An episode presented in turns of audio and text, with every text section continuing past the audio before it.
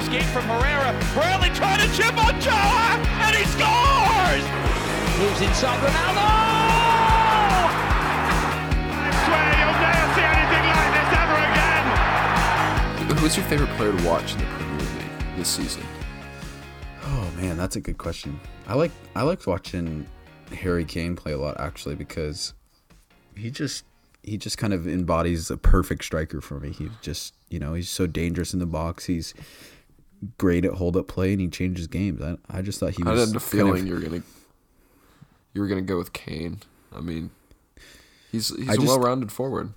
I think he just kind of got I don't know put in Mohamed Salah's shadow this year. I, I, I feel like he didn't get as much. He, he obviously didn't win the Golden Boot and didn't win Player of the Year and. Totally if. Mohamed Salah, if Mohamed Salah wasn't didn't exist this year, which he did, so that's not a fair argument.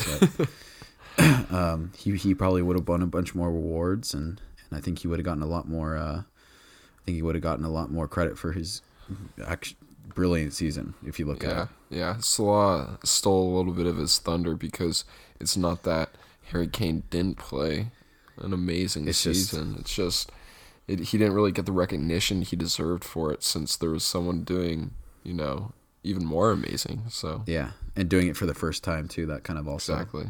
Salah was kind of the dress in the window. Meanwhile, Harry Kane was the one sitting on the racks, producing Yeah. 30 goals a season every season. So Yeah, quite amazing to see. yeah. All right, Anyways, should we uh, should we jump into it? sure. All right. Welcome, guys, to Two Lads Football Podcast. Today we got a special episode. We will be discussing the Premier League in review. It was an amazing season to say the least. We got to see some spectacular teams, and, and we'll be talking about some of the noteworthy uh, teams and, and some of their accomplishments. Yep, absolutely. It was a great season. I, I mean, we kind of had high expectations coming into the season with how much some some of the teams spent and some of the new managers that were up and coming in the in the in some of the squads. So um, it was. I th- I thought I had a very great, awesome time watching some of the games and and, and kind of going I through the stories some of the the, some of the matchups this season Amazing. were just amazing. I mean, some of the games of all best games of all time. I mean, the Manchester United Man City game a few months ago was arguably one of the best uh, Manchester derbies ever to be played. So I mean, yeah, and again, um, Manchester United versus uh, Arsenal, another Manchester United game. That game was phenomenal. In my opinion, I think De Gea cemented himself as the best player in the world in that game with his double save against Alexis Sanchez before he went to Yeah. United. for sure, So I mean, just some of the that's the performances this year were a, a blessing to be able to experience. yeah, definitely. Shall we? Uh, shall we uh, kind of go through some of the teams and and give our thoughts on how they did, some of the areas they can improve on, some of the players that really played really stood out to us. Absolutely. I think we should start with the team that broke all the records and and really set the, the bar this season, Manchester. City. Let's do it. I mean, that was it was dominant to say the least. Just I, yeah, now, I think what kind of fed into their success, um, I think one aspect that isn't discussed as much in terms of City, yeah, they they were great, uh, but at the end of the day, when they played uh, the Real Madrids and Barcelona, they're still the same old City. It was realistically the other teams in the EPL didn't really live up to their standards. That's an interesting point. I I did not think you were going to bring that up, but uh, since you did bring it up, let's talk about that. I I agree with you completely. I think yes, City were brilliant this year, and yes, it all the stars kind of aligned for them this year to be so dominant. But a few of those stars, and some would argue a majority of those stars, were the fact that other teams just were not up to the standard that the EPL usually sees in terms of competition this year. Um, right. And their, their points and the records they broke, um, corresponding to the amount of points they got, were it's a measure of the difference between them and the other teams in the league. And sure. when, when they're breaking all of these records, they're that much better than all the players in, or all the other teams in the league. Excuse me. So is that to say that Manchester City is that good, or the teams just didn't do that well? And it's a little bit of both. Of course, City is a phenomenal team. Um, they did amazing this season uh, domestically, but again, once you go outside and you play some of the other big teams around the world, they matched up just about as as well as they did before. So it's not really a, a different city, all things considered. It just clicked uh, in Absolutely. the EPL. But I, I think it was a lot of the, the other teams in the league just not performing to their normal standards. some of their games they're scoring five six goals right they break the goal scoring record it just shows it just really shows how poor some of the teams in the premier league were this season It gets top six competition it just was not the same um, as we usually see in terms of competition in the epl this year i just feel like there was kind of the you know what La Liga usually sees, where Atleti and and Real and Barcelona are the top three teams, and then everybody just really falls off a cliff after that. In the Premier League, the reason it makes it such a great league is usually we have, you know, the top eight teams are all in it until about Christmas time, and then you see the top four pull away from that, right? But There's usually mean- a steep drop off after Exactly. six. Exactly. So I mean, um, and this year, I mean, City won the league by what was it, eighteen points? They had, they ended up with hundred points, and the next closest was Manchester United with uh, eighty-two points. So it wasn't even a, at the end of the day, it wasn't even a it wasn't even a contest. Um, all right. So the next point with City. Um, do we think we can, they can repeat, man? I, I do you think Pep's got it in him to, to throw another hundred point plus season out there? No, and this is why, kind of going off of our last point, is that's also assuming that all these other teams are going to repeat their level of performance as well. Agreed. I, th- I think other teams like Arsenal, there's, in my opinion, no reason why they should repeat uh, their lackluster season that they had. Um, they're getting a new coach. They have the potential to have a, a great team, and they might even go out and make some new investments, considering that they have a new coach. So you might see the team take an entire different direction, and I think there's a much greater upside. And other teams, I think, will start to turn it around. And then you have, of course, you know, teams like Burnley just still performing. So Yeah, well, and then you have parts. and then you have you know some pretty qu- high quality teams coming up from the championship too as well. So those are going to be you know those always inject a bit of of uh, of energy into the into the uh, league as well. So and even that's something to look at. unpredictability. Absolutely, because I those mean, those teams haven't matched up against. Sometimes those teams haven't matched up against uh, top tier teams in you know decades. So it's a completely they, new. They very well could match up well, like you know Leicester did. Absolutely. So I don't think they'll be able to repeat it. They they'll have to be able to dominate the league and every team like they did this season, and I just don't see that happening. Will they still have the same base team? Yeah, they will be around the same level. I definitely think that. I don't think they'll keep their level consistently high, but and then the competition will also get better. Yeah, I think I think last thing on City is that next year I think that they're going to move their focus away from the Premier League. Yeah, they're still going to go for it full out, but. I think Pep wants that Champions League trophy for City. I think he really wants that. He won the league now. He needs the, the Champions League. All right, so we move on to uh, spot number two, the best of the rest. Good old Manchester United. Yeah, the the leader of the pack, or what was left of it, after What, yeah, City what was left of the pack took yeah, away. exactly. I don't know how a team that plays such snooze fest football manages to finish second in the Premier League with 82 points. I mean, I think the stat was like five of the last 10 seasons, 82 points would have won the league. Um, I, it's just, It was they, they'd play well and then give up, you know, easy points on easy games, and it was just did well here, did terrible there. And for a majority of the season, it wasn't very exciting football, to be honest. It was very predictable and just lackluster, not to use the word again, but Yeah. it's very slow. Totally. And you know, Manchester United fans are usually are used to uh counterattacking fast-paced football, right? They they're used to just high excitement, high scoring games, uh just and that's just kind of the exact opposite of what we've seen this year and um I think the pressure's mounting on Jose Mourinho to kind of deliver that because United fans are it seems like they're kind of getting fed up of um, the t- the style of football that we're playing and the fact that it's also not leading to success necessarily in major tournaments. So United was definitely the team that played leaning forward, and Mourinho definitely brought the mentality of playing on your heels For sure. to, to United, and that's not the way the the players want to play. That's not the playing that the fans want to see, and it's just not working. So and it's it's not the way that that's not the style of play that's going to win the league. I mean, you look at City this year; they were the exact opposite of that. They are full on cutthroat football that just is absolutely attack, attack, attack. Right? Not to use the Manchester United chant um, for City, but. Um, that's honestly what they did. That's honestly how they won the league. They just were absolutely ruthless in their play style and the way they approached games.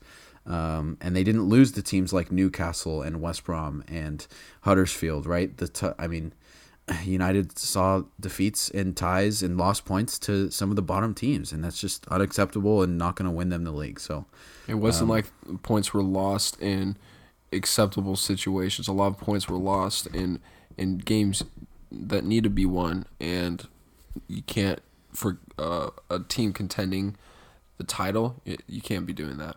yeah, That's So, where um, that's where City did well um, to continue on their success. Is they took all the points they could and they capitalized on all their opportunities. So totally agree. So, so what do you think uh, United need to do over the summer? Who do you, who do they need to bring in? Who do they not need to let go of? Who do who who needs to come in and make a difference over the summer for for United? at this point, I don't want to keep going back to the fact the leadership, the coach, but Mo needs to figure it out, or it's just I mean, he's good, but it's still not the United. It's not clicked. It's not there. It's it seems it seems like he keeps he keeps bringing up the fact that you know he doesn't didn't have the war chest that City had this last season, and he still wants to bring in some more players. Um, it seems like there's talks of a mass exodus of players from from Manchester United this year. Um, some players that are kind of fringe players that aren't really getting game time. Um, and he wants to bring in some world class leaders in, which is I, I I agree that United need to make that investment, um, but I don't know. I'm worried that Mourinho might make sacrifices of other players that have an incredible amount of potential, and it might come hurt United in the in the future. United's bought a lot of amazing players. They just bought Alexis Sanchez. Now they're running out of spots.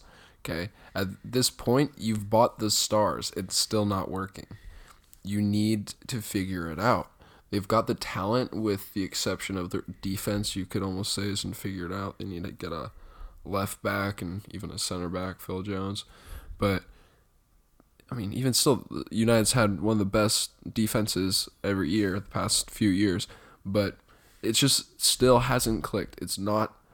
They're not getting the opportunities. It's not creating offensive oppor- attacks. They're not getting in behind.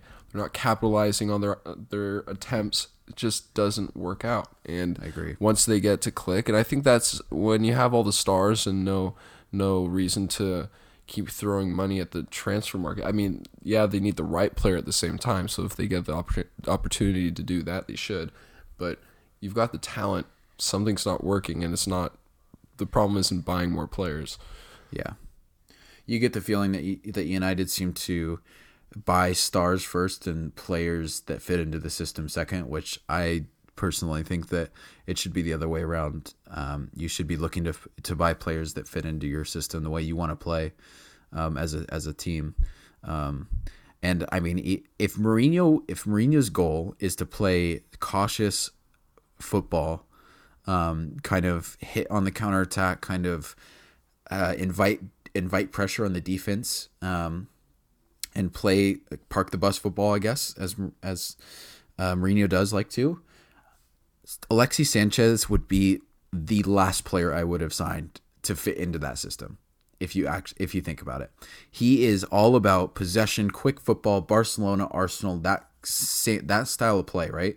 He's about getting the ball, getting it off his feet, getting it somebody else, and Manchester United just don't just don't play that play that way right now. Mourinho doesn't play that way. I think it's I think that's why Alexis Sanchez has really struggled this year.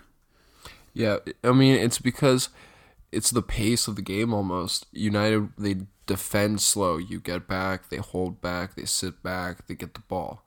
Now they move up, they get up, get the, the team up, and it's it's slow. There isn't everything they do is slow. They defend, they get back. Everyone, all eleven must be get, must be behind the ball, and then they win the ball and make a move forward. And then it's the same thing on attack, and then that's completely against the way Alexis Sanchez plays. And if you watch him play, he loses the ball a lot and it's not always you can't always put it on him. He it's after beating you know four players and then trying to go on the last guy, but he also doesn't get a lot of support in the sense that, you know, he's trying to take the ball and get at someone, trying to make something happen because no one else is trying to. He's trying to penetrate and create an opportunity because everyone is so lackadaisical and not trying to to get in behind or create something quickly or put something put them on their heels. You know, they're waiting for the perfect opportunity and that will never happen. He needs someone up there to help him create. Absolutely. So I think last point on United is just that I think this was a season of opportunity for them, and I just think that they made a real hash of it. I think they could have had an opportunity to win the league and do well in Champions League, and I just think, I just think um, a few poor decisions and poor in uh, poor performances in games just. Uh, ended up being their downfall for this season. So I'm I will be interested to see what they do in the summertime. Um, they're gonna have to make moves in order to keep up with City, and uh, I will be interested to see how Jose Mourinho goes forward with this team yeah, it will be interesting. We'll have yep. to keep a, our finger on the pulse on that one. So another one, one I want to talk about is Liverpool. Um, yep. So I think Liverpool is a very interesting case this year because of their placement in the the domestic league and then uh-huh. their success in the Champions League. Yep. So what what's your opinion on, on Liverpool? I think they really struggled defensively in the Premier League. Um, I think that they relied too much on their center defensive mids at times.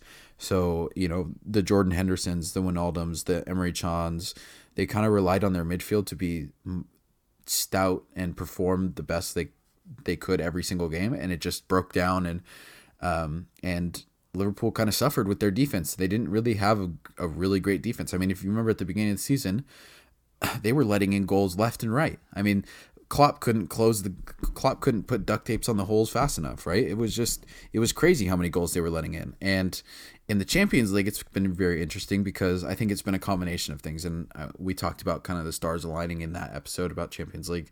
Um, I think they got a combination of Van Dijk at the right time. They got a really favorable group. They got a really favorable path to the Champions League, um, which takes nothing away from them. Those are still European night games that they have to go and play, right? And and do well in. And I also think that something with the players, there was just at some point in the Premier League, they had kind of noticed that they weren't going to win the Premier League very pretty early on, especially with the amount of goals that they were giving up, and also they weren't going to. Um, they weren't going to challenge for any of the domestic trophies, so they put all their energy and focus on on on the uh, Champions League. And I think there was some excitement and buzz around that, and they just kind of fed off of it. And any given day, right? I mean, they just they just uh, they just performed and got where they are. Also, Mohamed Salah he performs well in big games, and he showed up in the Champions League, and, and not to say that he didn't in the Premier League, but I mean, you're, you're also kind of not saying relying on one player, but Firmino and Mane produce, but they're not their the their sole source of production offensively. And to rely on one player, I think they've got to tighten up their their team. Otherwise, um, outside their top three, I guess. So um, I think that lack of consistency in depth and um, in in their squad is it shows in the league because the Champions League is kind of a, a quick run of games. You know, you only have to win how many games to actually yeah. win the Champions League, whereas the Premier League is kind of consistency. It's statistics. It's more of a longer uh, race, so to speak. Yep, totally. So you're going to see those bigger disparages, uh, bigger differences more. Yeah, definitely. It kind of goes back to my point about they them noticing that they were going to do they were going to focus on Champions League, right? And so you kind of saw their their Premier League success kind of falter because they didn't have the depth to you know rest players from Champions League nights in the on the games on Saturdays and Sundays for the Premier League. So I mean, you just they just don't. Yes, they have a great squad of eleven that are clicking together right now. But I mean, when you're bringing Danny Ings off the bench as your as your backup striker, that's a problem for Liverpool. That's something they're going to have to address going forward. They're going to have to bring in some players that are going to be able to fill in spots as players go down injured next season, because without without a without a solid bench, I mean, you're two injuries you're two injuries away from sixth place. So Yeah, depth of a squad wins the champ. Excuse me, depth of a squad wins the Premier League. Definitely. I totally agree with that. Shall we uh shall we move down to uh to London with uh Tottenham Hotspur? I think uh I don't really have too much. I just I would like to give compliments to um to uh, Mauricio Pochettino's team. I mean, he's done so much with that squad with so little investment from from Tottenham board. I just think that he's such a he's such an incredible manager that uh, he's gonna be he's gonna be one of the world greats. I just I felt like giving him a shout out there. That's Um, a good way of putting it, though. His output for the amount of input that he's had or support is is amazing. It's phenomenal. It's- he is a great incredible. coach, and, and what he's getting out of his team is a, a great return. Yeah, he's a what what I what I'm really impressed by him is is he's a really good tactician, and he understands understands the game very well. But he's also a really great um, personnel manager as well, which is a combination that you don't you don't see very often. Uh, the one I can think of that's in recent times right now is Pep Guardiola. Fantastic man manager, fantastic tactician. He puts all of the things together and just churns out fantastic results. Sir Alex Ferguson was the same way. Um, Exactly. Zinedine Zidane seems to be the same way. The one that I used to think was this way, and after watching United games this season and, and some of Chelsea games uh, th- the last few seasons that he was at Chelsea, I'm not sure that Jose Mourinho combines the two his two man management abilities and his tec- tactical abilities together in the right way to be as successful as these managers up and coming and the ones that have already um, managed in their careers. I agree. I mean, you can see it in something as little as their substitutes and who they choose to put onto the field in the middle of a game. Yeah. Um, when Pochettino, you know, makes a sub, it's it switches the game and and I mean, quite often the the sub is very impactful. I mean, it just instant impact and, and you can see the game change. Uh, Mourinho, you're almost questioning his his lineups, his substitutes, and Absolutely. the the the way they're seen and their coaching styles is just very evident in in the results that they get. Yeah, and Mourinho Mourinho's man management. I mean, like with the prospect like Luke Shaw. I mean, it's all over the, it's all over the, the news and and blogs and and wires and whatnot, public. right? I mean, he's he's coming out publicly and just absolutely slamming players like Luke Shaw, right, and Martial and Rashford that they're just not good enough. I mean, what does that do to a player's confidence? I just don't. I just don't really understand his whole man management techniques right now. I Yeah. just it seems like he's deflecting a lot, and it just it just brings question up. I think that's something to look at this summer as well. Um, but not to get too far off track of Tottenham. I think looking forward, they should do everything in their power to keep Dele Alli, Son, and uh, Harry Kane in that squad because fantastic players. They're world class already. Yeah, Um, you have to retain that talent. Exactly. Just kind of like what we talked about in the uh, last episode. They've got a they're they have a reputation of often creating talent and selling it off with the likes of, you know, Gareth Bale um, and a few others. So I think that Harry Kane's kind of their new Gareth Bale. I also saw some some interesting rumors that Bale wants to make a move back to Tottenham. That would be that would be That would a, be amazing. that would I be hope quite so. a I know that would be that would be great for the Premier League and Tottenham. Everyone would- loves those returns. I think that makes them title contenders for sure. They're just I think Absolutely. they're one they're one difference maker away from That's what I was going to say. This transfer window is going to be important for Tottenham because they are one player away. They really do not need a lot of players from the transfer market. They don't need to make a huge investment.